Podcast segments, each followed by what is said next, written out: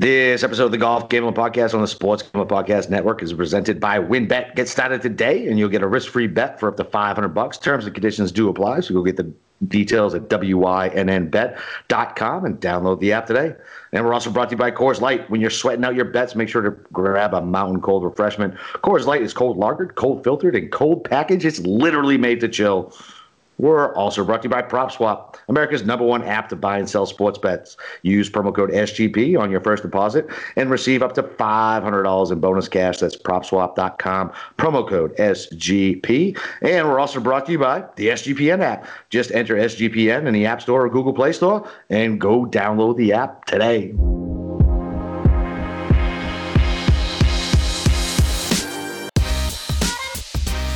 All right, welcome back, DJs, for the U.S. Open recap and Travelers Championship preview.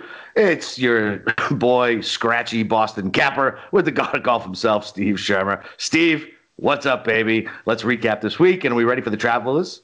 Oh, of course, but I mean, we have a lot to unpack from the U.S. Open, including you, who I'm going to keep this short and sweet. And you're going to try to do your best, as you have a very sore throat. And but you need to tout, sir. So the floor is yours. Go right ahead. Tell everybody how right you were. I was 100% right. And so, but here's the problem with it, right? He was the goddamn favorite, right? So, I mean, it's tough to tout a favorite, but the problem is like it's everything else, right? Everybody's like, well, it's not the right number. It's not the right number. The only number that matters is if it fucking hits, right? I don't give a shit what value you get on a number. If it doesn't hit, your value doesn't mean Stugats. Forget it. Like, it doesn't matter anything. Like that's it. 10-1, 12-1, I think I got him out. I think you said you hedged on Sunday, 12-1. I had the feeling the guy was amazing before he got taken away by the serial killer and COVID. I just had a feeling, man, just 100%. Like, there's no way he's not going to do it. I almost doubled down Sunday morning when you texted me the hedge, and I was like, nah, I'm good. Let's not tempt fate. But, yeah, I mean, what a performance. Like, just Jon Rahm, he's #1 in the world again. Let's hope he keeps it for more than a week than he did last time. But holy shit, man. 17 and 18, just steady Eddie on the back nine while everybody else was collapsing and shitting their pants around him. He had a couple amazing par saves, chipping out of that crazy area on that par three up into the fringe and putting it. Like, just fucking stones. Not a backdoor top 10, man. Witten took that major and grabbed it and took it away, and I couldn't be happier. Listen, you know me, I love Johnny Rahm, so fuck yeah, man. I was pumped, man. I was so pumped. Well, I couldn't be happier too, because it was the days leading before that, we were talking a lot. Oh my god. And it was dark days for you. Dark days. I mean, I'm very glad that not only did everybody get the fairy tale happy ending with Jon Rahm winning the U.S. Open, you also got the fairy tale happy ending because it was pretty bleak. Like, I mean, and it was going. We'll talk a little bit about our bets at the end, but like, I mean, it went pretty wrong for me too for a couple of points of it, but it got me started thinking like how often in golf does this fairy tale ending happen with this? Like, I mean, like, I can't remember a time. I can't remember the last time there were all these narratives that just worked out perfectly for everybody. Like how many times did like Brandon Chamblee go on like Golf Channel and like, you know, wax poetic about a golfer and he's just always wrong. Like, and I sat here on Monday and Tuesday, and he went on for 5 minutes about wow, Jon Rahm is just destined to win, and he ended up winning. Like, I think it's just like going back to Tiger days. I think that's the last time like somebody actually fulfilled the destiny of like all the preseason, like of all the pre-tournament like hype. Yeah. So yeah. I mean, but listen, like, this was the first time he was actually in the mix for a win. Yeah, absolutely. He cashed in. He was great as everyone fell around him, and we will get to a lot of those implosions, which, listen, I hedged a little bit on Rahm Sunday. I was in very good position about 9 holes in for a bigger opinion. But that's okay. I'm a very generous and a good friend to you. Yeah, you didn't want to see your boy ended up in the trunk of a car. Exactly. I didn't want to have to do this podcast solo, you know? So I'm glad that some of the wealth went your way at the expense of mine. That's all right. Congratulations. I think you did okay anyway. Oh, I will get to my Sunday. My Sunday turned around pretty nicely. So, I mean, congratulations to Jon Rahm, major champion. I want to ask you a question too. Like, this is the popular hot takey question. Over under 3.5 majors for Jon Rahm in his career. I'm going to take over. Okay. He's so young. Okay. That's a lot of majors. Yeah, I know. Okay, well, I mean, like, DJ only got 2. Spieth's only got 3. DJ should have had 3 if he didn't fucking 3-putt. Well, and that's the thing about golf, though. No, I know. I know. No, I think Rahm is much farther along in his career at his age than DJ was. Ah, man. Well, you know what? DJ was a little bit of a late. Yeah. I don't think he hit the scene until he's about 25. You know what? You're right. Okay, yeah. He has a bigger head start. Yeah, and I think for all the bullshit he gets for being a hothead and why I initially fell in love with him, right? Like obviously, like blowing up and just losing his temper and everything. I mean, dude, he couldn't have handled the last 3 weeks better, right? As far as PR wise, right? Like who knows what goes on inside his head if he goes home and smashes shit? I don't fucking know, right? But as far as like PR wise and stuff like that, like he handles it perfect. Like even. I know other people have talked about it. Like I know I was mad about it when he lined up on 18. I was like, "What are you doing? Why are you lining up over there?" Like, no, like at least get it closer to the hole. But that was the mature, right decision, right? It really was. Like I would have tried to stick it close and put it in the fucking water. That's what would have happened for me. No, I mean I think he had a great week as far as the PR stuff. I think someone asked him about his temper on Tuesday, and he just like said, "Listen, like this is just who I am." Yeah, and he gave a very thoughtful answer to it. He had a very thoughtful and well-spoken like championship. Like you know when he was talking there. How about the flyover too that never came? That was it came super late, bro. And so it was funny. Me and cousin Mush were texting, and he was like, "Yeah, good job on that flyover." I was literally driving back to the store to go get more beer or whatever, and it happened over the radio. I don't even think it was on TV coverage anymore. And I think whoever's covering the radio was like, and here's that flyover finally. Once again, there we go. No, that was pretty perfect. But yeah, I mean, I think the number is going to be 3 or 4 for Rahm. I think that's a good one because I stand here with like how many great young golfers have just entered the PGA Tour within the last 2 years. Like he's got to compete with all those guys. Like there's still a big group of golfers between 26 and 32 who's got to contend with for the next like 6 years. And there's everybody coming down the pipe too. Like yeah, man. I mean, look, golf's really competitive now. Golf is really competitive now. But here's the thing.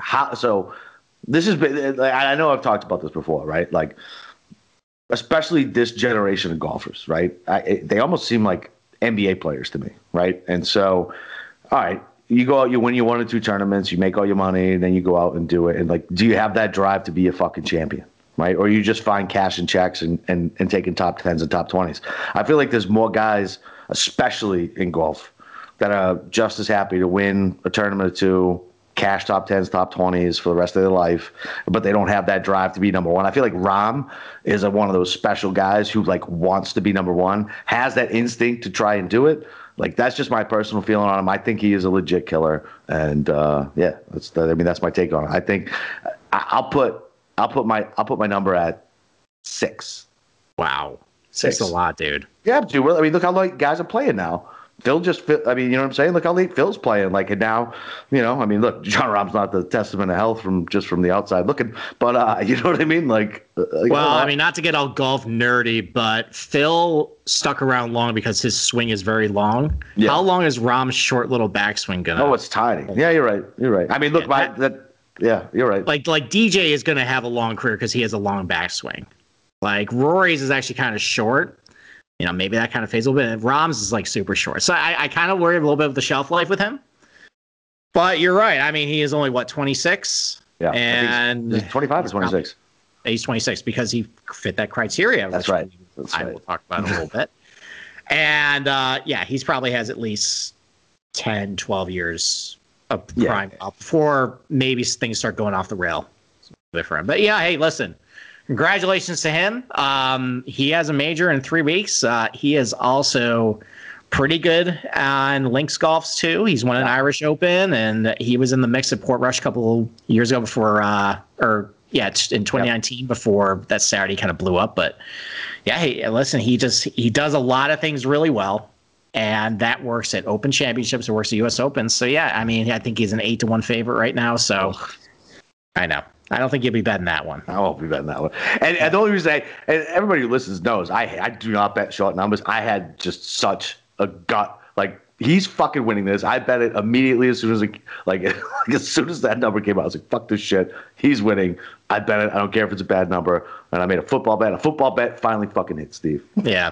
Well, that's congratulations. I think that's 1 in 70 for you. No, it's not 70. I only do maybe one. It's probably 1 in 7 to 8 though. All right, congratulations to Rahm. You want to talk about Louis? God, yeah. That's heartbreak, man. Heartbreak. That is now 6 runner-up finishes in majors. Can you name them all, by the way? You want to go down memory lane of all the heartbreak with Louis? So, this week. Yep. And he played all right on. So, he couldn't make a putt. Over the weekend, he could, Friday or Saturday, he should have been way ahead.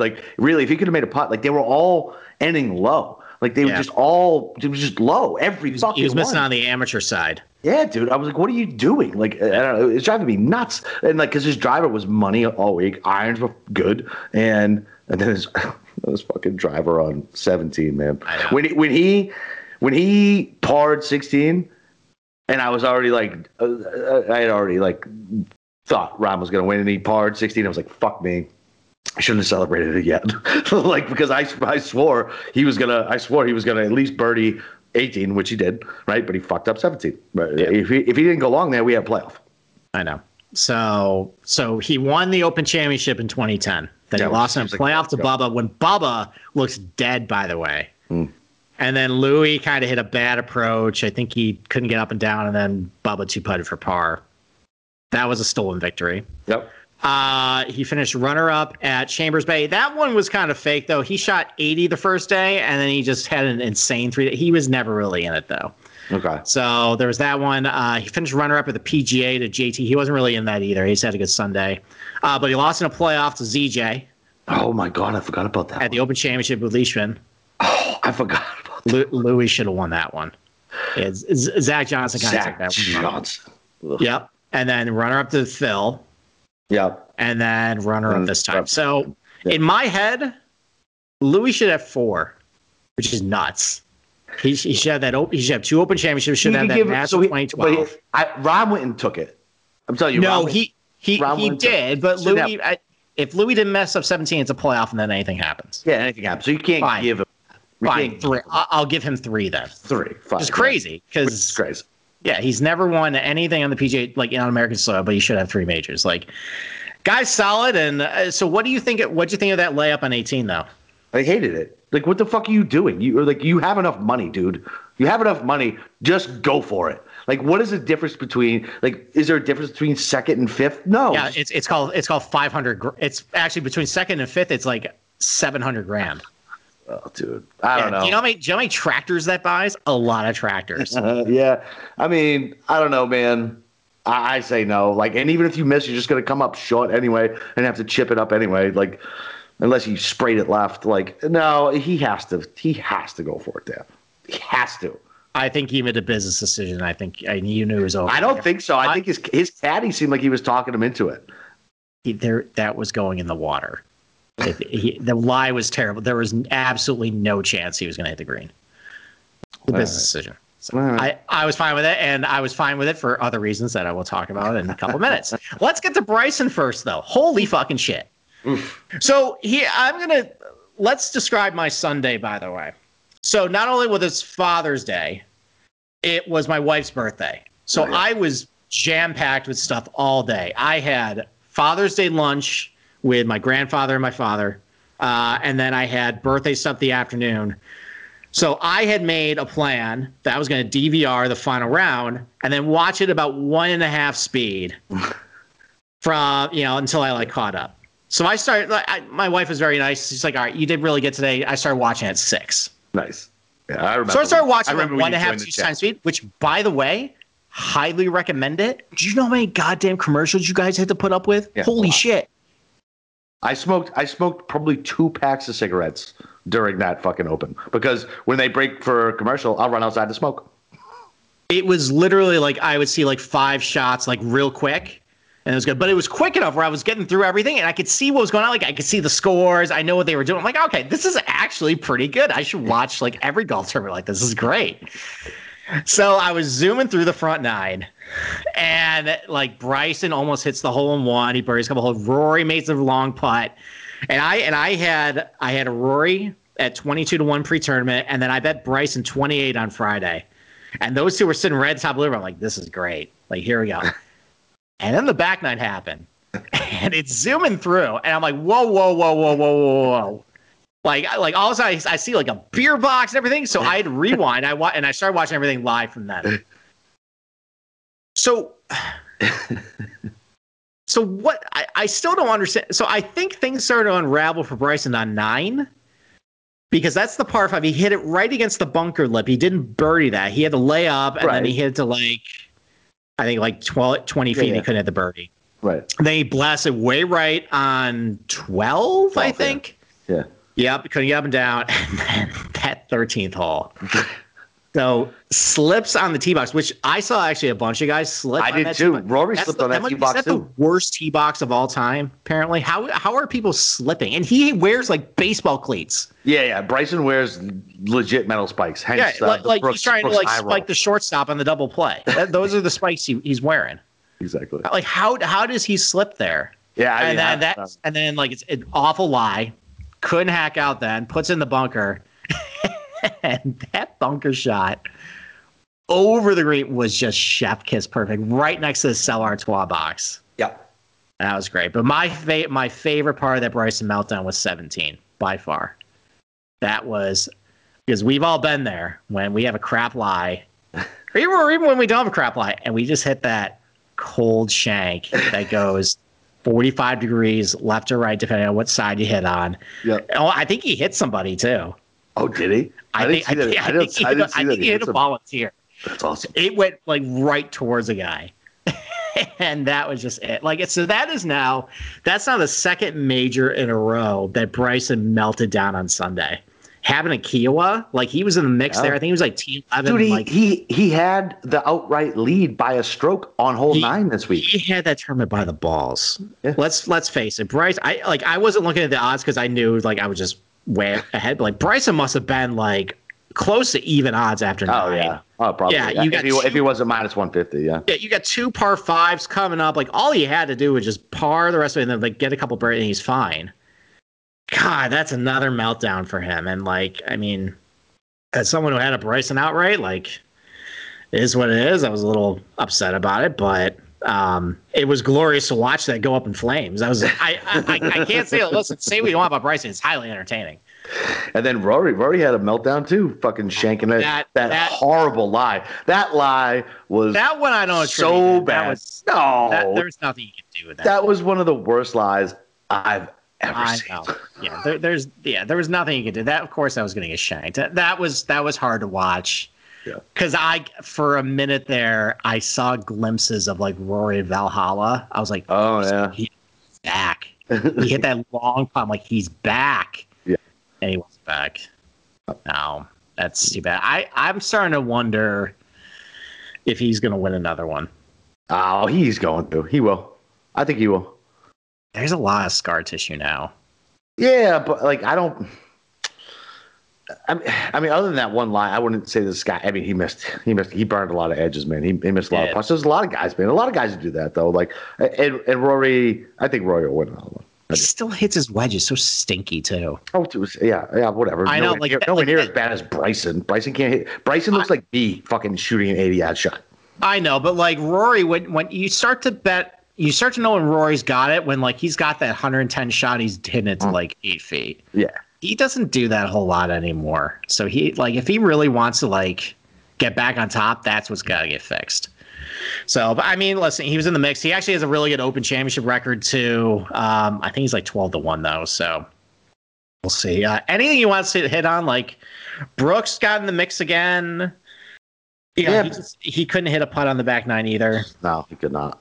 He's been putting pretty bad for a while now. Like that's been his bugaboo. Yeah, so, I wonder what were his strokes gained putting over that weekend. I don't know, but I mean, every time I was zooming through the coverage, he was missing another putt. Yeah, I feel he left. He burned a lot of edges too. He left himself in a lot of bad spots, though. Yeah, So I listen. I had a Brooksy ticket too, and I was like, "Oh, here we go!" Like he was making that run. He was 3 under with what 3 to go, right? And I was like, "Still get the par 5." I was like, "He can post the." I was like, "He can post the 5. He can definitely post the 5," and then nothing. Yeah. So I mean, we'll see. I mean, he's been good at the Open too, and I think he's like 14 to 1. So we got only a couple weeks in order to get there. Anybody you want to put on a boat? I'm not too far away from it. I can't remember who was I screaming about. Everybody on Friday and Saturday. That sounds right. Oh yeah. My God! Like what a utter disaster! Like what a disaster! Like I have never, ever had such a bad fucking matchup week. So bad. I was golfing on Saturday, and I texted you. I was like, I don't even fucking know. Just tell me who to bet. I don't even want to look at it. Just tell me, and I'll blind bet it. Like, yeah, we went 500 on that one, but it was a stressful 500. I was getting really aggravated at Matthew Fitzpatrick. I'm like, dude, Fleetwood sucks. Get your fucking act together. Yeah, exactly. And he did. He had being 2 over. Fleetwood was 4 over. But Cantlay was. He had being even par, but he was crappy all day, and then he was good on Sunday. Yeah. My pre-tournament matchups were pretty good. Friday, I went 0 for 4. And it wasn't even like an unlucky 0 4. It was, oh my God, these are over after 2 holes 0 4. Oh, I think you were 1 in like 6 or something. Oh, those yeah, were both. I definitely had more than 7 matchups, Steve. It was way worse than that. It was like 1 in God knows, double digits. It was terrible. Not good at all. Yeah. So, yeah, I think I went like 6 and 3 pre-tournament, but I gave it all back on like Friday and Saturday. But you got to pat yourself in the back. I'm going to pat myself in the back for a little bit. Come on. So, all right. I have 3 things I got to tell the audience. First of all, we handed to you guys on a silver platter what was going to happen in this tournament. And it took a lot of work for me to put together those data tables, going through the leaderboard history. I got to talking to you from the web, like, hey, maybe you're spending a little bit too much time on this stuff. I'm like, yeah, I know, but this is important, okay? And that's what I do. And it was worth it. And our conclusions that we came to was the best guys are going to win. And you got to be really good off the tee. And we have crossing up all the names to 5 guys. And let's go over the names. Patrick Henley, who sucked. Didn't belong on the list, whatever. The other 4, Brooks was in the mix. Bryson should have won. Rory was in the mix, and Jon Rahm was on that list. That's 4 guys. If you just took from that show and just bet all 5 guys and then do a single thing, you had a pretty good Sunday. Yep. Yeah. You're just like, all right, and a pretty stress-free Sunday, too, because all those guys look like at the end, they're like, oh, they're going to win. So that was number 1. Number 2, no one does a cut line or over under for a round or like a winning like this guy over here. And no one like talks about it. No one seems to want to bet it. I think like I'm the only one who actually does this stuff. Oh, like if you go back and listen to how I broke down that cut line, you know what I said it was? I thought it was going to be plus four. Yeah, like exactly how I played. How I said and I actually ended up. That was my biggest bet of the tournament. I am doubling down on Wednesday night. That got to plus 140 on the under. Nice. So I was basically free rolling overall, like going to Friday. Like, and then the round 1 under 86.5, put a bit bag on that too. That cashed easily. I don't think anyone really got even close to 86. No one got close. So there's that. And the number 3, my Sunday was pretty good. I saw the matchups were not going well for me. I just said, you know what, screw this. This is what we're gonna do.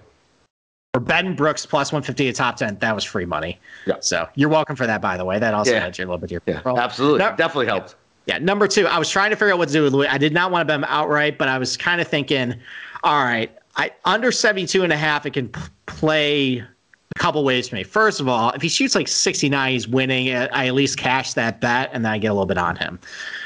2, if he shoots over that, I got pretty much every chaser behind him, so my outright's going to be live. So that's fine. And then number 3, there was like this hybrid middle spot where like if he does typical Louis stuff of betting like even par or like 1 over and can't make a putt, one of my chasers ends up beating him and I cash both and basically middle it. Well, that worked too. Yes. So, to anyone who followed that on Sunday, I posted that in the Slack channel. It was a good way to end the tournament. Absolutely. It wasn't quite as sweet because I was really hoping Rory or Bryson would end winning. But you know what? I am ahead. My co-host still has 2 functioning legs. We're still doing this podcast, and we can safely move on to TPC River Highlands. So right. One last thing. Everybody's been talking about, like, I'm not on social media, but, like, there's the snobby golf podcast community that's saying how bad Torrey Pines is, and everybody's like, oh, you guys are snobby, you don't like public golf. The snobby people are right. Torrey Pines stinks. Oh, and I hope you guys hope you guys watch that golf course and just realize how inferior it is to other places they go to. Listen, all you want for U.S. Open is a tough test. It played. It did exactly what it was supposed to do. Exactly what it was supposed to do. I don't care. It was the first 3 days were utterly boring, and it's because of the golf course. Like, a lot of people want to blame the USGA for, like, the setup. No, there's nothing they can do with it. Every hole, every par four is literally the same. It's a bad golf course, and I hope it's never on the U.S. Open rotation again. Well, I hope I see it again. I love the way it plays. Okay, yeah, well, that means you just bet Jon Rahm, and you'll win. Tiger and Rahm, two very iconic wins. Like, come on, man. Like, listen, get down off your high horse for a minute and just listen. Just fucking, it was a good tournament, man. Like, it was a good tournament. That's all you want. I don't need it to be aesthetically pleasing. Well, I do. That's how I like to watch it. That's the difference between you and me. All right. Let's put it to bed. All right. Why don't we take a little break? Let's take a little break and talk about WynnBET. WynnBET is bringing you the action of real sports betting with the Wynn Las Vegas experience. Get in on all your favorite teams, players, and sports games. Generous promos, odds, and parlays are happening right now at WynnBET. Get started today, and you'll receive a special offer of up to a $500 risk-free sports bet. Terms and conditions do apply, so you'll get the details at wynnbet.com and download the app today. So, as far as golf goes, you can find some lower 20 numbers on Patrick Reed. I know my co-host is high on him this week. He's at 26 right now on WynnBET. Yeah, so go over there and see if you can grab that if you like Patrick Reed, man. All right, WynnBET, pay off my governor so you're one of the two sports books that operates in my state, so I can go bet that number. That's a great number. And as we were discussing offline, your governor will definitely take a breath. Absolutely. Allegedly. From stories and such. You know. All right, so we are jamming in the Monday show together. So I'm not going to spend a whole lot of time breaking down this golf course. I go into much more detail in my article, the premium betting strategies. So why give you the Cliff Notes version of it? So this was built in 1980 by Pete Dye. It was redesigned in 1989. And before I go any further on this, a lot of people are calling this a Pete Dye golf course. Stop doing that. They took all the Pete Dye out of it once they renovated it. All the Pete Dye of this golf course is basically under someone's basement right now when they build a bunch of homes over half the golf course. Yeah, this is a Bobby Wee design. It looks nothing like a Pete Dye golf course. It doesn't even really play like it. It plays more like a TPC Summerlin. It just stop using that. Like it just, and that's just a little hang up of mine. Stop saying it's Pete Dye golf course. It's like saying PJ Nationals of Tom Fazio. It's not. It's Jack Nicklaus golf course now. So, all right. That's my little sidetrack. This is 6,800 yards. This is one of the shorter setups on the PGA Tour. It is bent POA greens. They're about 5,000 square feet in area. That's about average, a little less than average for PGA Tour standards. They run about 10.5 on the stimp meter. You got ryegrass rough. So, I mean, a couple of stats, like generally how this tournament goes. It's a pretty high, guys hit fairways at a pretty high percentage of this place, mostly because, you know, either you got guys who are pretty accurate off the tee who can just hit a bunch of fairways. There's a little bit of room to operate, or you got longer hitters who are clubbing down because just where some of the optimal places are to hit into greens, they have to club down. Greens are usually, the green regulation rate is pretty high usually here. Usually the greens are pretty soft. A lot of guys are hitting shorts and mid-irons into greens. That's a little easier to control. So, you know, there's a couple shorter golf courses where there's a high rate of fairways hit and a high rate of greens hit. One of them is TPC Summerlin, which is what Bobby Wee, that's the other Bobby Wee golf course on the PGA Tour. That's a really good comparison. There's a lot of good crossover of those leaderboards and this leaderboard. Pebble Beach, there's a lot of good crossovers. That's another short course. That's a POA. Those are POA greens. Like Spieth has won both. DJ's won both. Daniel Berger's won Pebble. He finished runner up to Spieth in 2017. There's a couple other guys who crossover. Kevin Streelman's done good at both. So there's a lot of good crossover between Pebble Beach and there. You know, some other golf course you want to look at, like TPC Twin Cities. That's one with, you know, it's only 7,200 yards on the scorecard, but a lot of guys hit fairways and greens there. Same thing with Detroit Golf Club. PGA West, that's an actual peat dye, not this RC Cola peat dye, which is what TPC River Highlands is. And then I think there's one more that I'm forgetting on the list. You can go check out my article. So I mostly tried looking at, you know, guys were pretty good at those types of setups.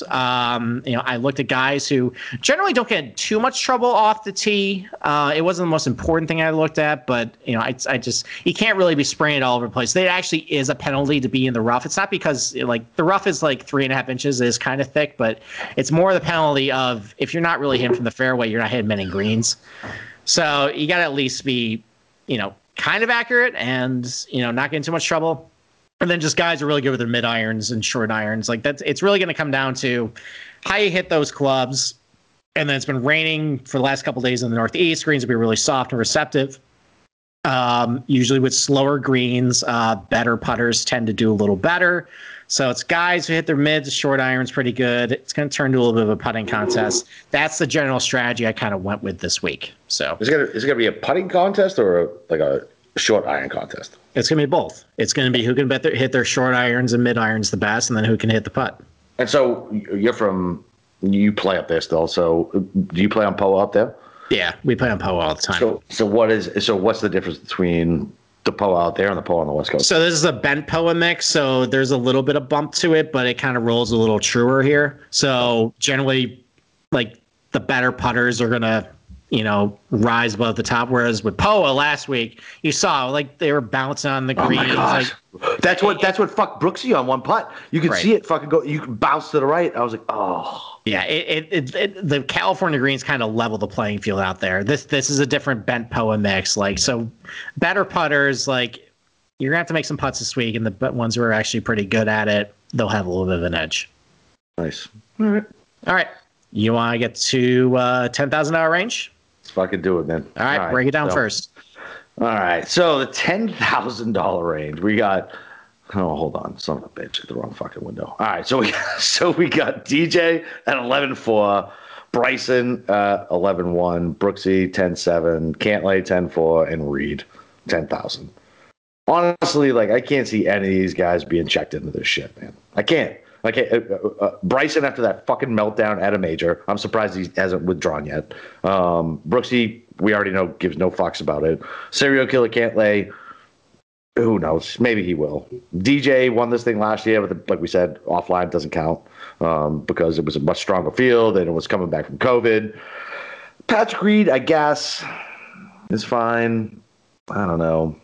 Honestly, like I've done a couple builds trying to get Cantlay, of all people, into my lineup just because he does everything well and nothing great, and it seems like a nice safe play and somebody who could actually go out and win it. But I don't like the build with it. I don't like having to get down where I need to get down. So I actually I love the $9,000 range more. I'm fading everybody, really. Like, if I gun to my head, if I had to play one of them, I guess it's Cantlay. Okay. All right. I mean, unfortunately for me, I mean, the chalkier options are Bryson, Cantlay, and Reed, and I think those are probably my favorites of this range. Like, I actually disagree. I think Bryson is going to be checked in this week. You think so? I think he's going to be upset about what happened last week. I think he's going to take on this golf course. Like, Bryson kind of shows up these, like, kind of midsummer crappy, like, northern. Yeah. What's that one? What's the one he wins in Michigan all the time? The Rocket Mortgage. Yeah, which is next week, by the way. Which actually is a very good golf course comp to this place. So there's a lot of aggressive lines that Bryson can take. Like, on number 9 there, that's the one that's like. It's a 90-degree turn, and it's only about, like, 260 in the middle. It's supposed to leave, like, a 200-yard approach shot in the green, and guys just bomb it over the corner, and they have, like, 40 yards to the green. So, I mean, like, there's, you know, Bryson can show off there. There's a couple other holes that can take aggressive lines. Like, Bryson can really eat up the front 9 at this place. So if you want to spend it to 11-1 on him, I think he's going to do pretty well. I mean, Cantlay, he had a bad Friday, but he was pretty good over the weekend. He's good here. He's good at those other comp courses I mentioned, like PGA West, like TPC Summerlin. He's pretty good at Pebble Beach, too. He's been good here. Like, so, like, he just tends to eat up these shorter, like, bent POA, like, you know, kind of like Bobby Weed, Pete Dye style tracks. I like him. You know, I Reed kind of ended on a high note too. There's been a couple winners in recently that they didn't really play all that great at the U.S. Open, but then they had a good Sunday, and they used that to carry over to momentum to the Travelers. He's been okay here. He's been good at some of our comp course too, so I like him. But, I mean, I guess if you want to go up here and you want to go contrarian, I would probably go with Koepka instead. I can see that being like more like a T12 type finish, like, which isn't great, but I think he's got... I know, but I think he's going to be better than DJ. Like, I think the only reason why DJ is here is because he won last year. I know that's the narrative and everything, but I think there is some merit to it. DJ does not play at all between the U.S. Open and Open Championship usually. He might fit in, like, one tournament, but he has not played the week after the U.S. Open since 2013. Damn. Yeah. So I think he's just going to be here to, like, tip the cap, say hi to the fans, fulfill his commitments to say, yeah, I won here, I should at least be here. And then he's really see, I'm going to take a month off and, you know, prepare for Royal St. George, because that's the tournament he almost won in 2011. And I think he knows that. So I don't like DJ at all this week. I mean, I think if for DFS purposes, I've been liking starting with Cantlay and Reed. Bryson's a little too rich for my blood, but I mean, I'm not really being helpful here. I like the chalky options. That's all right. We can get different somewhere else, man. Because I when I go through these options, when I look at my bills this week, I'm like, fuck, I like all the chalk up until. But I do differentiate down in the 8 and 7K. So yeah, I did too. So all right, I don't think there's anything left here. So no, we're good. Why don't we move on? So all right, $9,000. You got Paul Casey $9,900. You got Scottie Scheffler $9,600. You got Kevin Streelman $9,400, which is that's a lot. Yeah, Matthew Wolff, which we didn't even talk about him, the U.S. Open. I know. I was good to see him back. I was kicking myself. I'm like, how the hell did I forget? Why did I just put 200 to 1 on him pre-tournament? The fact he just showed up. But didn't I remember? I said it on the podcast. I was like, yo, I was looking for a top 20 Matt Wolff, but the number was too short. It was only like 4 or 5. It was like, he was like 200 to 1 to win. He had to win, but he wasn't going to win. I mean, it looked like he was going to win for a little bit. Stop it. But he was like one off the lead going into the weekend. I was pissed at myself for not doing that top 20, fucking 5 to 1 or 6 to 1 or whatever the fuck it was. All right. Well, you know what? It's nice to see him. It was nice to see him honest about what he was going through too. And listen, like, I hope nobody was calling him soft and weak on social media, because you know what? It's golf. Mental health is a big deal. All right. And the kid was clearly screwed up. Yeah. And he got through it, and he's playing good golf. The kid's ultra talented. So, I mean, it's all right. That's side note. He's $9,300. Tony Finau, $9,200. Abraham Ancer, $91. Joaquin Niemann, $9,000. So, listen, everybody's going to Paul Casey this week for good reason. He should have won this tournament twice. Bubba ripped his heart out twice. This place. I mean, there's love on Ancer. People want the bounce back. He is a very good golf fit for this place. Yep. You know, same thing with Niemann too. Like, they tend to do well in these, you know, northern track golf courses. He's got a good course history here. I think he finished fifth a couple years ago. He also has done pretty well at some of the other comp course I mentioned. Listen, if that's where you want to go chalk, I will not fault you for both. I think I want to talk about more guys I don't like. Okay. I just think with Kevin Streelman, I understand on paper it's great. He's good here. It's just $9,400. I can get the same thing out of him. I think $1,000 less. So okay. I think that price is a little too high. I mean, he's been playing insanely well. I know he has, but Brian Harmon also has been playing great. $600 less. I mean, Charles Hoffman's been playing good. You know, but Harmon does it with his fucking putter. That's not true. He's been doing a little bit with everything. So. We'll disagree on that one. And it's not $1,000 less; it's $800 less. Okay, well, all right. You get Si Woo for $1,100 for $900 less. Yeah, no, thank you. No, thank you for Si Woo. Yeah, not in DFS. All right, fine. No. Okay. No. I'm actually off Scottie Scheffler this week. I'm fading him, and that's my boy. I actually put a top 10 on him like right before the tournament started. Yeah. That was a very good move. He did well. I was on him on the Memorial. He almost said, well, here's the problem with Scottie. He did this right after the U.S. or after the PGA, and then everyone was on him at Colonial. Like, oh, that's the Scottie golf course. Like, I'm hearing a lot of the same things that I heard that week. pretty bad after that tournament. Maybe there's something to that. He also has not done, I mean, like last year's Travelers was kind of weird. Like the cut was -4. He missed on the number. Oh, yeah, I remember that, yeah.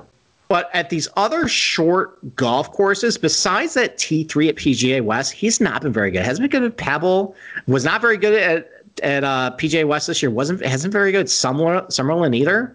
Yeah. So if I'm looking for somebody to fade in this range, given that he he already showed that after like a top 10 in a major, he missed the cut at a golf course that should have been good for him. And I'm not really seeing that like he does well at these shorter tracks.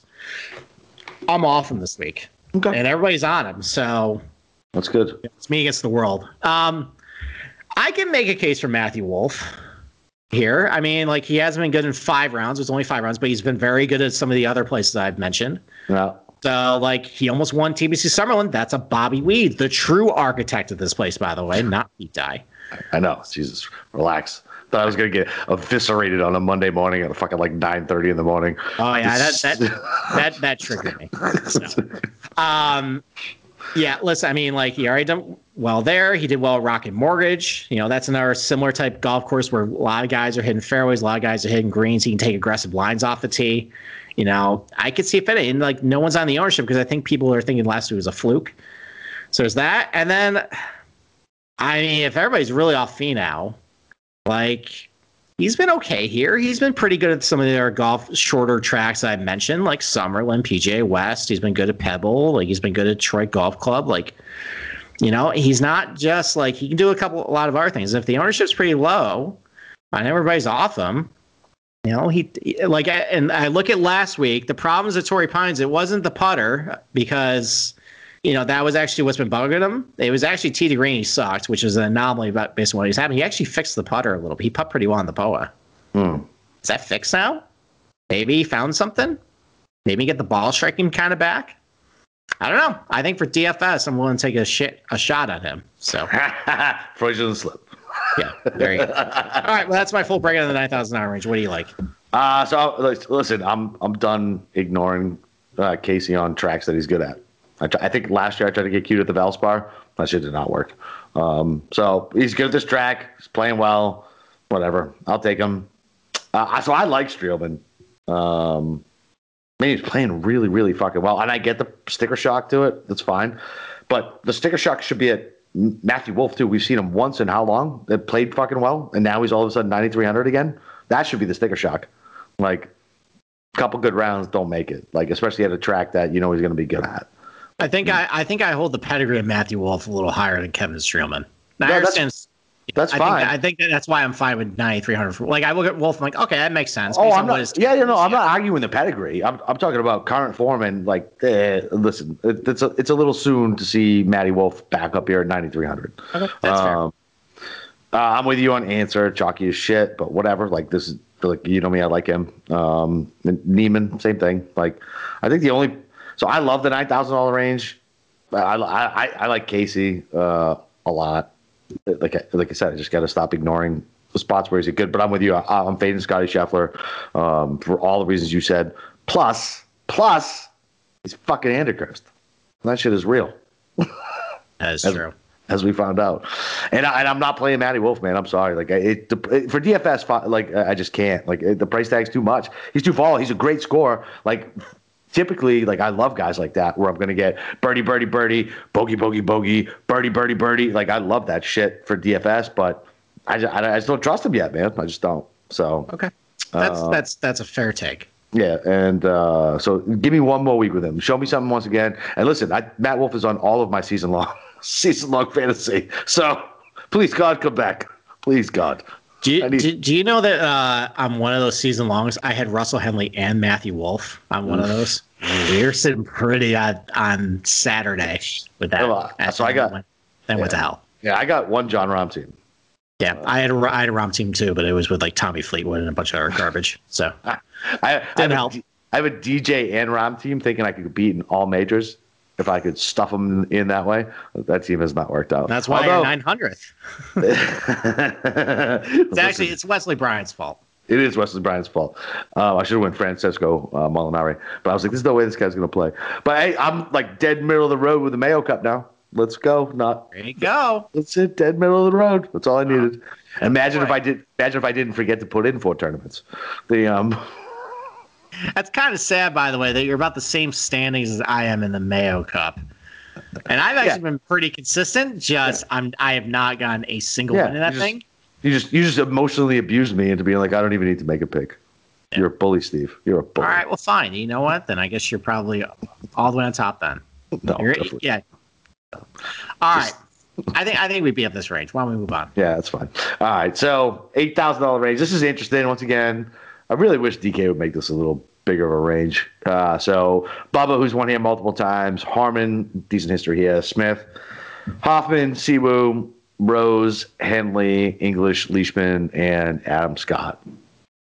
So, I mean, dude, listen, I mean, why not take Bubba? I mean, the fact that he even made the cut at a fucking U.S. Open and then whatever, he could falter on the weekend all he wants, but I didn't even think he was going to make the cut. I'm pretty sure I made a bet that he wasn't going to fucking make the cut. Likes the track here. Whatever, seems to be fine. Cam Smith is – no one is playing Cam Smith. No one.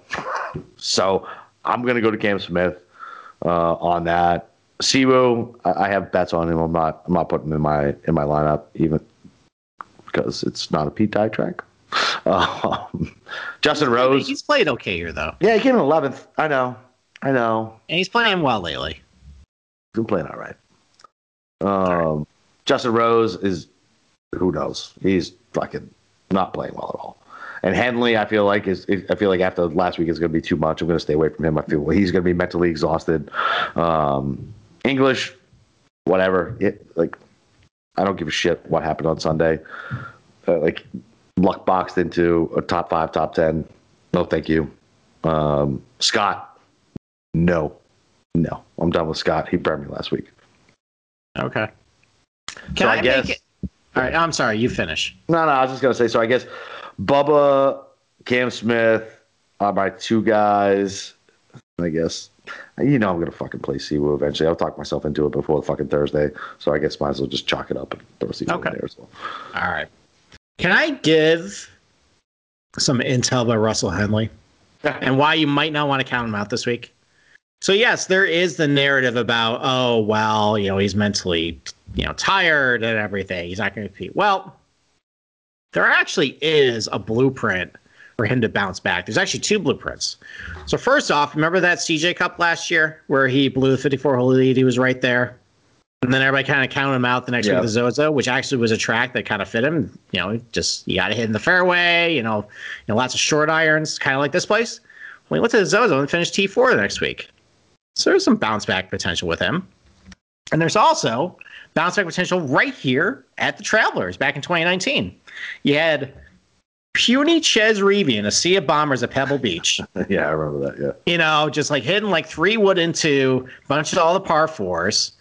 And he finished T3. And everybody's like, oh, all right, well, you know, it's the U.S. Open. He's probably tired. He went out and won the next week. It's possible.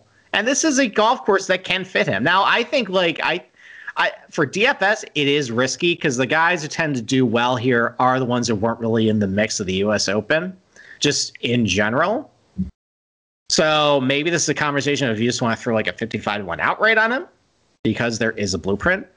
But, yeah, I think people are – if you're counting him out just because of the U.S. Open angle, he has shown he can bounce back, and there is a blueprint to actually come to Travelers after going through a grueling U.S. Open and still doing well.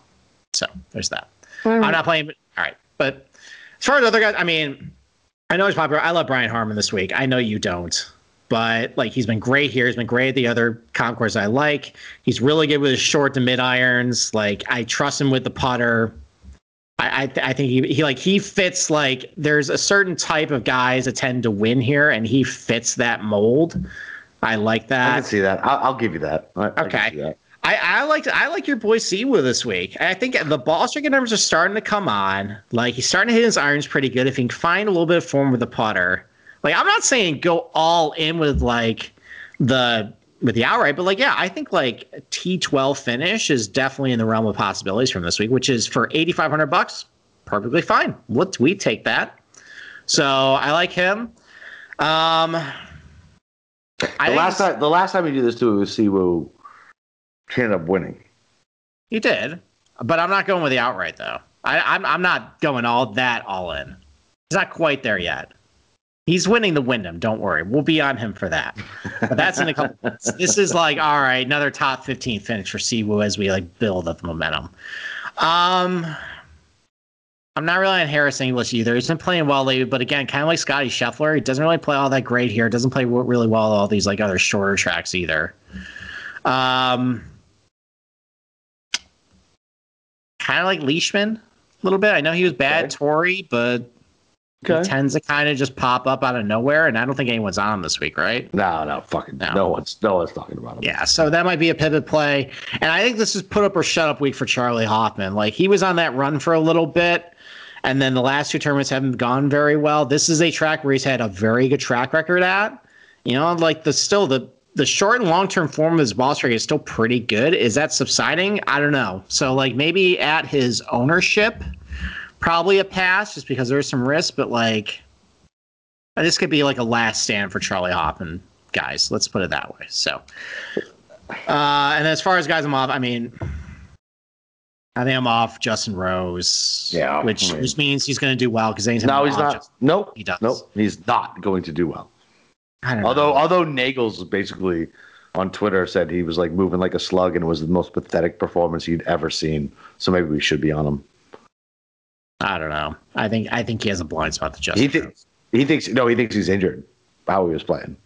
Well, yeah. I mean, the back is probably messed up because he's had back problems for like 3 years. What Big Pussy said? I went to the doctor. They said I don't know shit about backs. Anybody get that? Oh my god! You didn't watch The Sopranos? I did, but I don't remember that line. That's fine. Dude, that was like 15 years ago.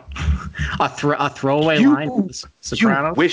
You wish it was 15 years ago. Yeah, it's like 2006, right? Yeah. No. The Sopranos? The finale? Well, the finale, Big Pussy got whacked in season 2. Okay, you're talking about a throwaway line from a TV show like 15, 20 years ago. Come on, dude. Fine, whatever. Yeah, all right. You prove my point. Anyways, yeah, with Justin, I'm off him. I'm still off Cam Smith. I don't think he's playing very well. I understand no one's playing him. This is another one that we're like, the golf courses don't really kind of fit with him. Yeah, but so, I mean, he's playing bad. He's not playing bad. Playing bad. No, he is. He's doing all with the putter. No. Yes, dude, he is. I'm looking at the Memorial. I'm looking at the numbers right now. At the Memorial, he lost almost 2.5 strokes on putting. He gained 3.5, but then lost all that shit around the green this past week. The PGA, he was fucking 3 negative. Cam Smith gained 1.76 strokes putting last week at the Torrey Pines. Oh, I'm showing 3.4. Okay, that's total. Yeah, okay. So per round, 1.76. Yeah, that's fine. He lost 1.5 tee to green. That's not very good, sir. Yeah, no, that's fine. And around the green, that's fine.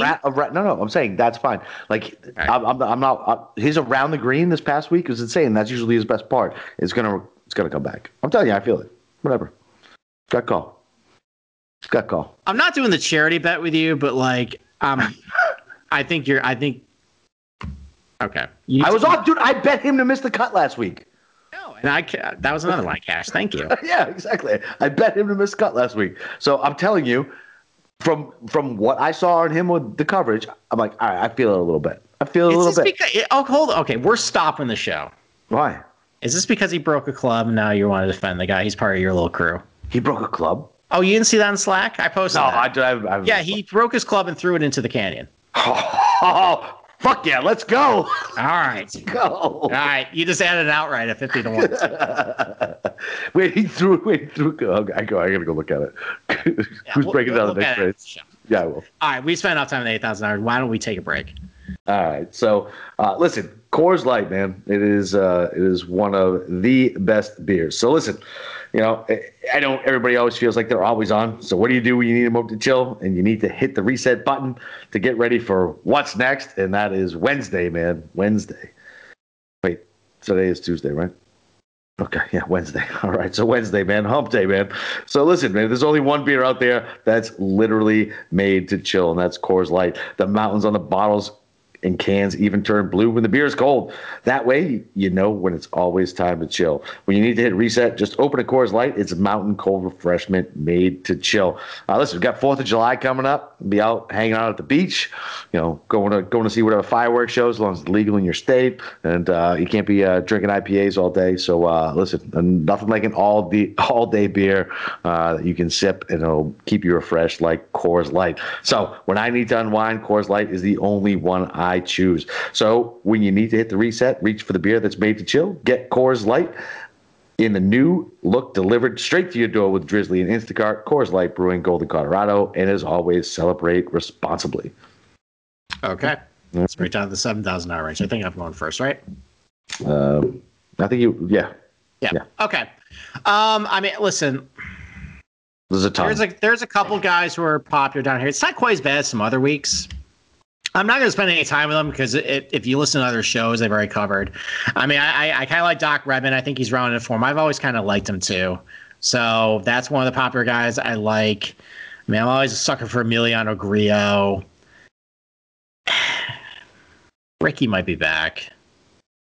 He might be back. I think so. I'm fine. It's only like 10% too. It's not crazy. But of the guys over 10 right now, those are guys like, why don't I talk about some guys that aren't very popular? Okay. Is Francesco Molinari back? No.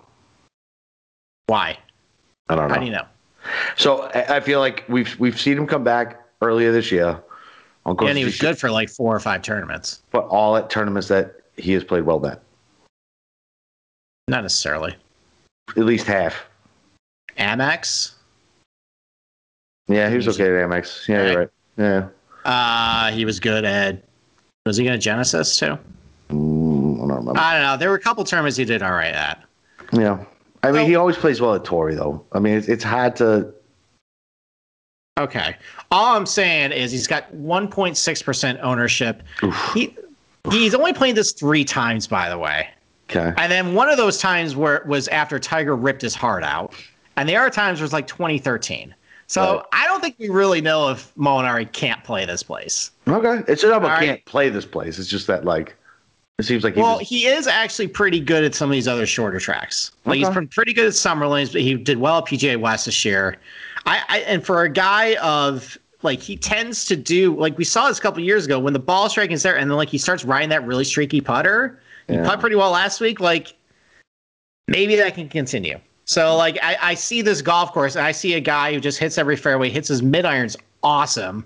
Yeah. If he's just going to hit greens and drain putts, like, yeah, I think he'd be a factor. He's at 1.6. All right. So I like him. I'll let you on that island. Okay. Speaking of guys might be hurt, Sam Burns might be hurt. You think he's hurt? Well, remember you crapped on him at the PGA where he quit. That was for a back. So that actually was a real back injury. Oh, was it? No, he did. He apparently slipped and fell. He pulled the DJ. So, and then just couldn't go. And then he wasn't. And he here's my wasn't great. Okay, hold on. Just let me finish before you start hating. Wasn't very good at Memorial. Wasn't that great last week. I believe in the kid's talent. He's been good here. I think I need to wait and see with him first. Okay. So, let's see. You're gonna hate this pick. This seems like a Kevin Na week. Oh, this is his comfort zone. Torrey wanted nothing to do with Torrey last week. So now he's on a 6,800-yard golf course where he can walk in putts. Okay. I don't mind him. I don't hate it. Aaron Wise playing pretty well. He tends to do well in these kind of tracks too. Look it up. He's been playing very well. And the putter has not been a disaster. He's been good. Can't deny it. Yeah, it's fine. CT Pan's also been playing pretty well lately. He's good on this track, too. Fine with that. Fine with CT Pan. Like CT Pan. Ches Reavie has been hitting the ball really well lately. Love Ches Reavie. Yep. And then Taylor Gooch has also been playing pretty well, too. It just don't look at the course history. I know, exactly. That's the only thing I had to ignore. He's so low-owned. How is he so low-owned? Because I think he didn't play last week, and I think people looked at that course history and they're like, no. But I love Gooch. Look at his recent history. If you look at his recent form, it's pretty good. Yeah, absolutely. Like, like there's a lot of guys in this range, like under 5%. I don't really know why. That's what I'm saying. Like, dude, when I saw Gooch is at like under 2. Yeah, I 2%. I love a lot of the $7,000 range. And that's why I'm fine going chalky up top. Right. Because I know I can differentiate here with guys I really like. Yeah, you can scatter shot down here, no problem. I'm with you with Ricky. So I grabbed him. What's funny is I grabbed him pre-pregnancy announcement. Like I think it was fucking like 80. I can't remember. It was him that was 80-1 or 66-1, one or the other. But then apparently he's having a baby, so now everybody's on him, and I think the steam has already brought him down like 50. But I love him. I love Grillo. What do you think about Guido, man? He's good. I mean, look, you were on him last week. I was mad I didn't put a top 20 on him, but you know what? Your drunk ass was like, oh, I like him. Yeah. And I'm like, yeah, he's been playing pretty well. The ball strike's been good. I wasn't drunk. Sunday you were drunk. Was I? Yeah, you were like 4 or 5. But that was I think not a very good night for you. Oh yeah, it was bad. I was when I was fighting with a teenager. Yeah. Yes, exactly. Yeah. So no. Yeah. Guido, man. Yeah, it worked out well for you. He was really good. He was fist pumping. You fist pumping. Exactly, fist pumping, 7,200. Like I told you, I didn't know who. Like I think we did the preview show, and I was like, not quite sure who this guy is. I know everybody who we listen to talks about him over in Europe. I need you to school me on him a little bit. And did you see that picture? Like Paulina was. Oh, see, you're not on social media. Remember I just said there was something else I meant to tell you about social media. So Paulina was like hanging on Guido, and they were taking a selfie together. Yeah, watch out, DJ. Maybe that'll make him mad for the week. Who knows? Whatever. All right. So Guido's a good player, though. Yeah. That's okay. So I'm good with Guido. Yeah. I mean, fuck, man. I think we're on a lot of the same cheap players. Grillo, are you on Grillo too? Yeah, I like Grillo. Yeah. I mean, he's one of the more chalky ones, but like, I just like him. Yeah. Anytime you go to a golf course like this, I'm gonna like him. And I always like Redmond. The only thing that scares me about that is he's a little chalky. Yeah, I mean, I'm not going all that deep with him, but yeah, like I don't love the outright number, but he's no. I think he's back. Yeah. He's playing really good. He's been hitting his irons really good lately too. Yeah, and no EVR, no kids. EVR's not in the tournament, which actually made me sad because I had a matchup that. When did he WD? He just WD'd, I think, like yesterday or something. Yeah, I made a big bet against Kim and a Mac. Nope. What about your boy Kim?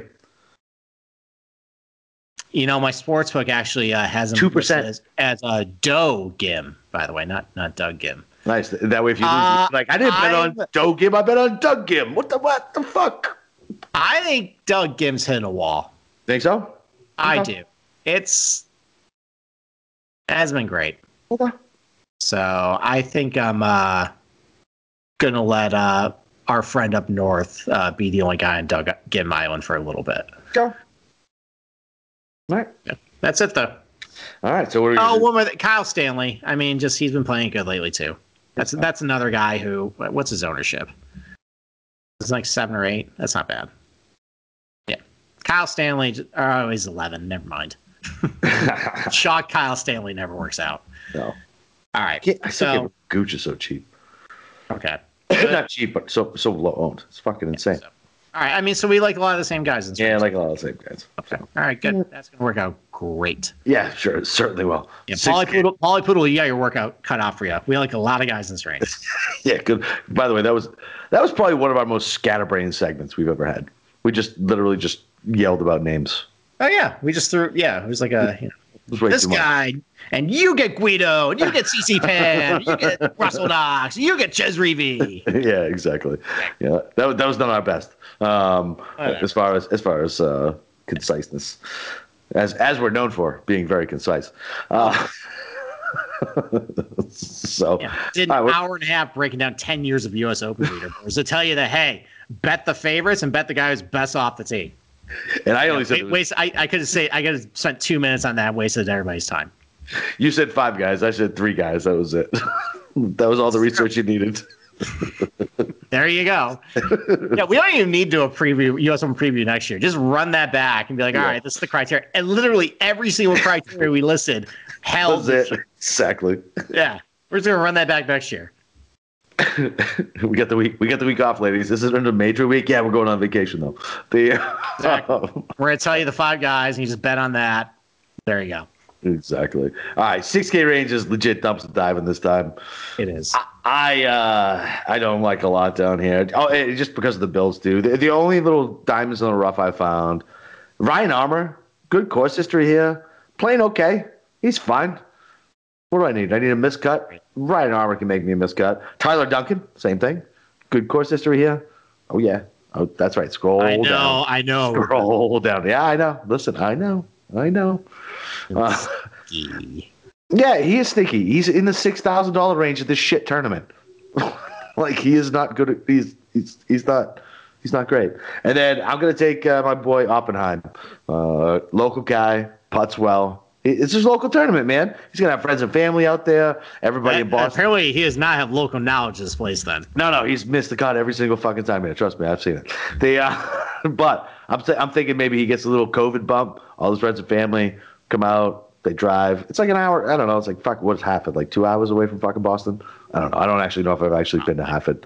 But the Whalers were gone by the time I was like six. So, yeah, whatever, man. It's trash down here.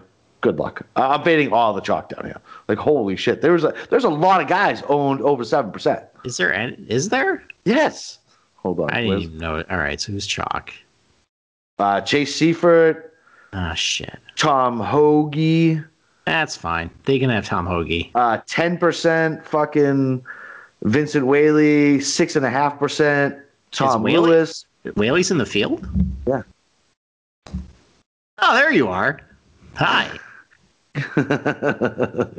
Yeah.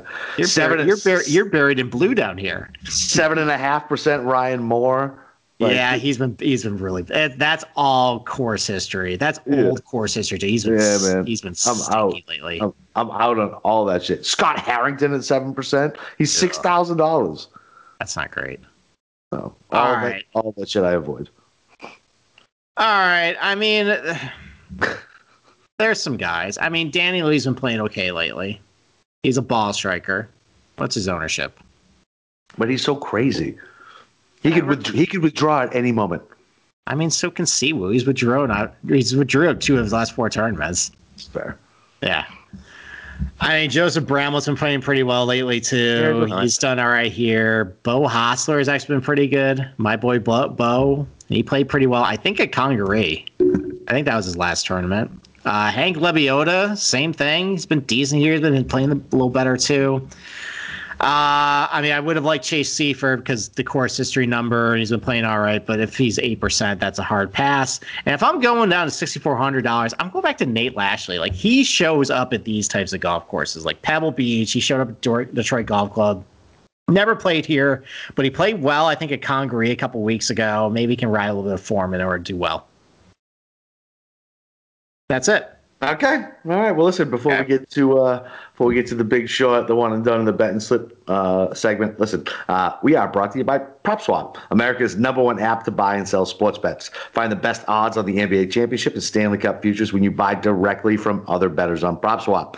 To see a ticket you like, but think the price is too high, submit a bid for your price you think is fair, and then buy it. Every ticket purchased on PropSwap can be resold at any time with one click of a button, and PropSwap gives you suggested price tool to let you know how much your ticket is worth.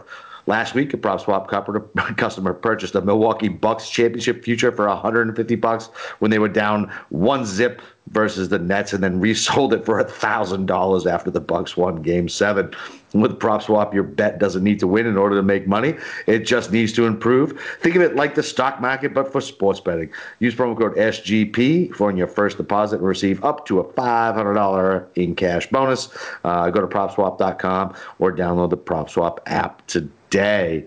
Yeah, I was very happy to see Kyrie lose. Yeah, there you go. That's a scumbag. All right, my big short, right? Yeah, big short. I mean, I already basically laid out the case early. It's Scottie Scheffler. That's my big short. Like, I mean, I mentioned the fact that everybody's on him this week. He hasn't done very well at some of these shorter tracks. Hasn't really done well here. He has the history of playing well in a major and then missing the cut the next week at a golf course he probably should have done well at. So, yeah, I'm going to fade Scottie Scheffler. I think he is going to be on the wrong end of any matchup you play this week. I think he's going to finish, outside top 40 and not help you. Okay. All right. Let's do one and done. And since you are the one and done expert now, yes. Why don't you lead it off? So who were you thinking? And then let me tell you that you've already used them.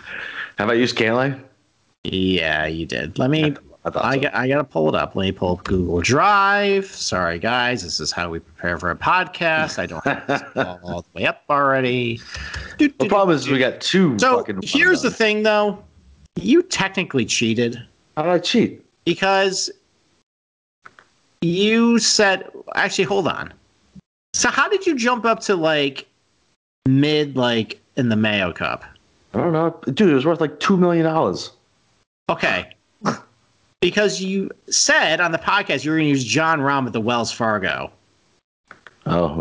So technically, you've already used him. So that was a tournament you skipped, sir. Oh, well, looks like that worked out for me. Okay. On schedule. So in official record keeping for this, you had Patrick Henley last week, and you're only sitting at $1,980,000. I forget which ones we do, man. So I'm still the one and done emperor over you at my 4.4 million. So damn, I caught up to you like that. Yeah, exactly. Because I've actually been saying true and taking the guys that I. Listen, man, you shamed me into just not caring anymore. You're just being so mean. So I was like, fuck it. And sometimes I forget. I'm like, it doesn't even matter. Steve tells me I'm terrible at this, and then I go sit in the corner and stare at Doc Wall. How's that make you feel about yourself? All right, so who do you want to pick this week? I don't know.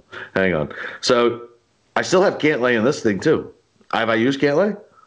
Yeah, because you picked Rahm last week, but on this podcast, you picked Cantlay. Because you told me I used Rahm.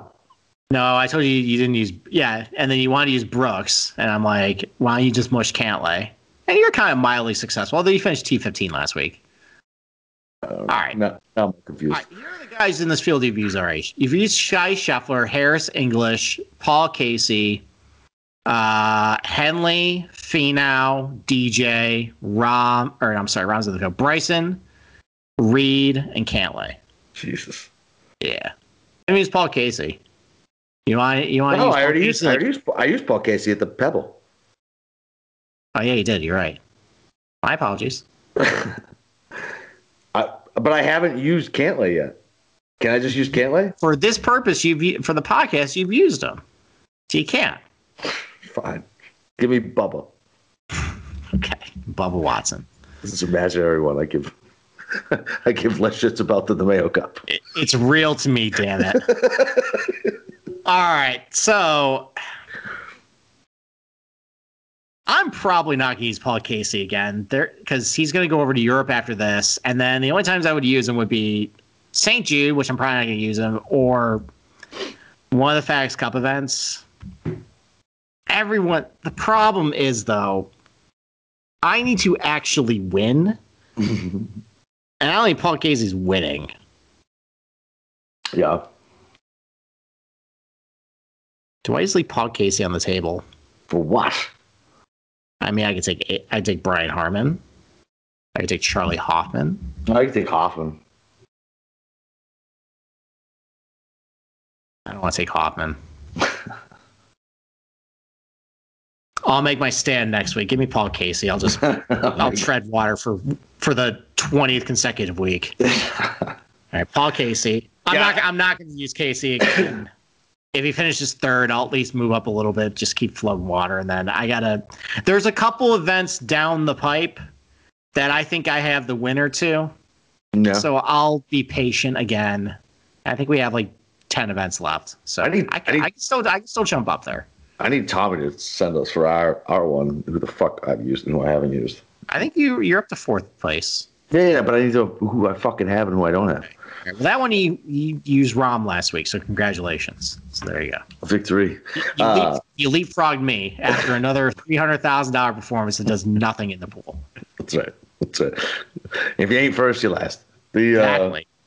Apparently, if you're seventh every week, you're last. I fucking I've missed 4 tournaments in the Mayo Cup. Fucking disgusting. And you're beating me. I have 1, 2, 3, 4, 5, 6, 7, 8, 9, 10, 11, 12, 13, 14, 14 six-figure finishes. Is that good? It's pretty good, but I'm sitting 1,400th in the standings. I'm 13. I know, because you got one win and dog shit the rest of the time. How do you know? Can you find my name on it? I can go searching for you. That's funny. Stalker. All right. Let's get to the back part. This is ridiculous now. Let's get to the This is completely off the rails. Shocking. The week after a major, we're a little punchy. No way. Yeah, we are. All right. Where do you want to start? You want to start with top 10 props? You got it? Yeah, that's fine. I actually got three, and I need you to tell me if I should put my fourth. So I got Casey at plus 145. Keegs, smart bet, plus 400. Bubba at plus 350. I was thinking about Grillo at plus 600. I don't hate that. I mean, I went a little lower on the top 20 with Grillo, but that's fine. Yeah. Well, am I in the nest here? Yeah, of course. This is a safe trade, man. Safe trade. I kind of don't like Bubba this week. I like Bubba too. I don't. You don't. I don't. I don't think he's the same player anymore.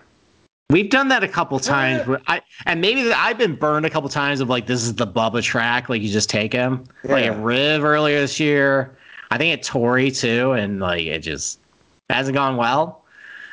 I know he made a little bit of noise at Torrey, but he kind of sucked on the weekend. The fact that he made the cut is insane. I think that might burn some people this week. Okay. Well, I'll be one of them. Okay. All right. I only have one. I actually didn't really like a lot of the top 10 odds this week. I noticed the week after a major, all these positional odds are pretty short. Yeah. I think Cantley's going to be relevant. I'm at plus 175 for a top 10. I like that. Yeah. So that's the only one, though. I considered Si Woo for a top 10. I considered Ricky for a top 10. I am dropping down to top 20s for those guys at plus 250. Yep. So. Yeah. All right. Actually, but I do have a lot of top 20s though. Okay. Well, I only have four. You go first. All right. So I have Si Woo like you, Ricky like you. I got Ches Reedy. Oh, interesting. No, and Doug Kim, just because he's your guy. He's not my guy this week. He's your guy this week. Apparently. All right. So yeah, I'm on. I instead of doing the top 10 on Si Woo, I did a top 20 on Si Woo. So, bet Ricky Fowler, top 20, Grillo, top 20. Doc Redmond, I got plus 300 for a top 20. Like that. Like that one too. I think this might be, like I said, I think this is a Kevin Na week. I got plus 325 for a top 20. When was the last time he won? Kevin Na? He won the Sony. Yeah, so how long ago was that? Oh, it was this year? Okay, never mind. It was January. Dude, listen, I can't remember what the stupid crossover year shit. I don't know. I'm not asking him to win. I'm asking him to just finish like. No, but I was thinking he hasn't won. Has he not won this year yet? Maybe I can just throw it down a little. He's won five times the last 3 years. He's been killing it, kind of. So, all right. I mean, I was high on Aaron Wise. He's been playing really well lately. I think he played well at Quail Hollow. He's been playing well pretty much ever since the Honda Classic. So top 20 on him, plus 350. One guy I forgot to mention in the DFS portion, Lanto Griffin's been pretty good here, and he actually played pretty well at Torrey last week. He had one, I think Sunday kind of got away from him, but he rallied back to make the cut on Friday, played pretty well on Saturday, because I would know, because I had Patrick Henley minus 140 against him, and that didn't work out very well. So I think Lance is going to continue the momentum here. He goes plus 400. And then Ches Reeby, the problem with Ches, for the past, year or so, the putter's been so bad, but he's been striking the ball really well tee to green lately. I think he finished, top 20 at, I think, Memorial, and then he played well at the U.S. Open. Ches won here before. This is his type of track, so I got plus 500 for a top 20 with Ches Reeby. That's the that'll close that out, so. I like it. All right. How about matchups? What do you got? Little scar tissue from last week. So I'm going to keep it light. I say that on a Tuesday. Only things that I saw were what I thought were mismatches. So I got Casey over Scheffler at minus 115. I got Redmond at plus money over Homa plus 115. And Ancer even over Harmon. Okay. All right, I don't hate those. No. I like it. So I am also fading Scottie Scheffler, but I have Patrick Reed minus 125 against him. Okay. So we're basically on the same page there. Yeah. I mentioned earlier, I think DJ is only here because he won last year. And I think Bryson is actually going to come out and prove a point. So I took Bryson minus 120 over DJ. Yeah, I tried to bet narratives last week, and that did not work out for me, so I stay away from narratives. Okay, well, you know what? I'll go down the dangerous road and probably get burned for it, but you know... Is this Wacky Wednesday? It's just money. It's just play money that I see on a screen. That's right. It's not real.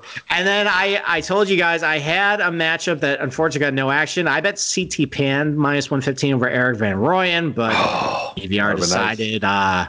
He didn't want to play this week and missed the cut by a mile. So I am going. I got Aaron Wise plus 100 over Cameron Tringali. I think Tringali's bubbles burst, and he's been pretty bad at this golf course. So okay. I think Wise is on the ups and Tringali's on the downs. Wise, huh? Yeah, I like him this week. He's been playing well. Look at the recent form. He's played okay at this place. Fine. I'm not saying you have to do it. I know, but I hate when somebody who I didn't even think about, like you bring up, and I'm like, well, I didn't even look at him. Like, that doesn't mean you have to play him from this crazy brain of mine. Yeah, but that means I missed something in my brain. I don't think you miss anything. I think I'm just – let's put it this way. I have a very soft spot for Aaron Wise, so any excuse I can have to play him, I'm going to. You do not have any obligation to play Aaron Wise stuff. Oh, no, okay? I know. But now just like fuck. Well, you're gonna blame me on Friday when he's plus 6 and he missed the cut. I'm gonna blame you for anything. I blamed you for fucking Chris Kirk or something like that, like 2 weeks ago when you didn't talk about it for a week. You blamed me for something on Thursday, and I put you in your place. I forget what it was. No, I was just doing it to troll you because I do it all the time. It fucking makes me laugh. I'm so bad. Like, are you kidding me? Oh, it was Ryan Palmer. Oh, Palmer, that was it. Yeah. And you said, well, some earworm told me about Ryan Palmer. And all we said was it was really disrespectful to compare Ryan Palmer to Wyndham Clark. Was it? They both ended up in the same fucking spot. They both missed the cut, but Ryan Palmer is the number 35 player in the world. Wyndham Clark hasn't done dick. Yeah. That's very disrespectful. But they both were bad, so it didn't matter. Exactly. Just another guy. Yeah they both made $0 at the U.S. Open. Exactly. All right. Let's get out of here with the outrights. All right. So I wasn't planning on betting Patrick Reed, but I was on a book that hung a 25-1 on him. I had to take that. Okay. Like, I didn't even like him all that much, but like you had Paul Casey ahead of him, you had Scottie Scheffler ahead of him on the odds boards. Like, even Patrick Henley, who I don't feel like has as much win equity as Patrick Reed. Like, wow, what are we doing here? Maybe Patrick Reed will get COVID and then Cantley can scoop up another fake victory. Don't say that, dude. All right, so I took Reed 25-1. I jumped on an answer 30-1 on Monday, but he got steamed to the moon. I think his number's like 25 now, so I wouldn't recommend betting that anymore. I'm interested in a Brian Harmon, but he's 28 to right now. But the thing what you can do right now is he has a PMT time. That number is going to go up past 30 based on what happens in the morning. You can wait, maybe see how things go first. I might see how my other outrights are going, like, because a lot of guys I bet are actually in the morning right now. Might see how that goes first. If numbers creeps to like 33, 34, 35, I might jump on it, and things are looking kind of bleak with some other stuff. So I like him a lot this week, but you don't have to bet it right now. You can wait. Joaquin Niemann got a 40. I think he's going to win again at some point. He's such a good ball player. He's been good here. Charlie Hoffman, this is put up or shut up week for him. So I got my 45-1. Okay. And I found an 81 on Molinari. I think that's good value for a guy with his ceiling, who I think might be back. Okay. I know you don't like that. That's fine. I'm going down Molinari road. It's fine. That's fine. Listen, I love Molinari. Other than the fact that he cost me a fucking a comma and a digit on the Masters when Tiger snatched his soul. That's 2 years ago. It's all forgiven.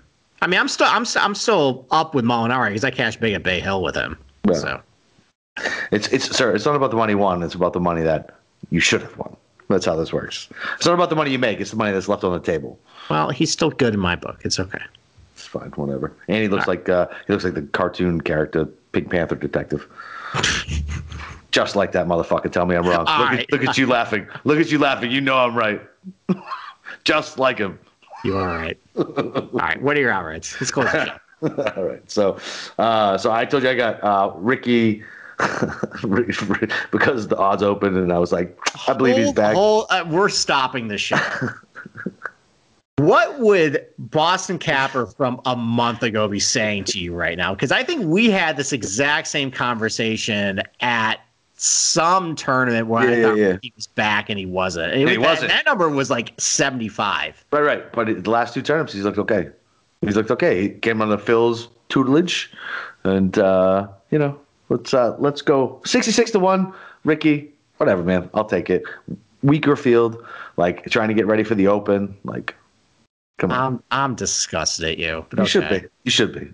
I don't like the way you're looking at me. I feel disgusted. You're such a Benedict Arnold to your own instincts. But my first instinct was I saw 66-1. You did all right the last two tournaments. This is like redemption story fucking year. Like, all right, just suck it up, man. Like maybe I'm wrong. Like whatever. You know when the last time you talked about something like this? No. It was Tommy Fleetwood, the Players. Oh fuck. Yeah. Let's see how this goes for you. It's gross. All right. What are your Fleetwood's a different animal. Is he? Yeah. Yeah, he is. Fleetwood. All right. Yes. All right. We're not getting into this. All right. So obviously Keegan 40-1. I got Bubba at 50-1 on Monday as well. I got Ches Reavie at 125-1 and Guido at 80-1. But I wanted you to talk me into Answer. It's only 25-1 though. Should I bet it? Listen, I think Answer is another one of these types of cookie cutter short knockers who tends to do well here. Like guys who hit their mid irons pretty good. I love Answer. Like he's in the same vein as like a Russell Knox. He's in the same vein as like Kevin Streelman when he won. He's in the same vein as I don't know. I forgot a couple other guys who have won here. So yeah, listen, like the guy peppers fairways. He hits. The ball really got from between 125 and 175 and get lights out with the putter. He's played well here. He's played well in comp courses. So, yeah. I mean, I'm just saying, like, I mean, it's pretty popular this week. If you want to bet it, it's fine. I'm on it too. So if you want to join me, go for it. I don't love the steam that he's been getting this week. I thought it was going to be a little less considering how bad he looked at Torrey Pines and how bad he looked over in Europe too. So I think it's for him and Hoffman, it's put up or shut up week. That's two bad tournaments in a row for both of them after really good hot streaks. So this is kind of my last stand with both of them. All right. I'll join you with the Answer, not Hoffman. I don't believe in Hoffman. Okay. That's fine. All right, cool. All right. Anything else? I think that's it. All right, man. Well, listen, you know where to find us. Go read all of Steve's articles over at sportsgamblingpodcast.com. You can find me on Twitter, Boston_Capper, and at the bottom of Steve's pages. Come click and join the fucking Slack channel. That's where we do most of our talking and laying down disgusting bets all weekend. First round leaders, random shit, kicking around. We got Fat Boy Food channels. We got all the channels you need, man. So come follow us. Other than that, let's go break them books again, boys.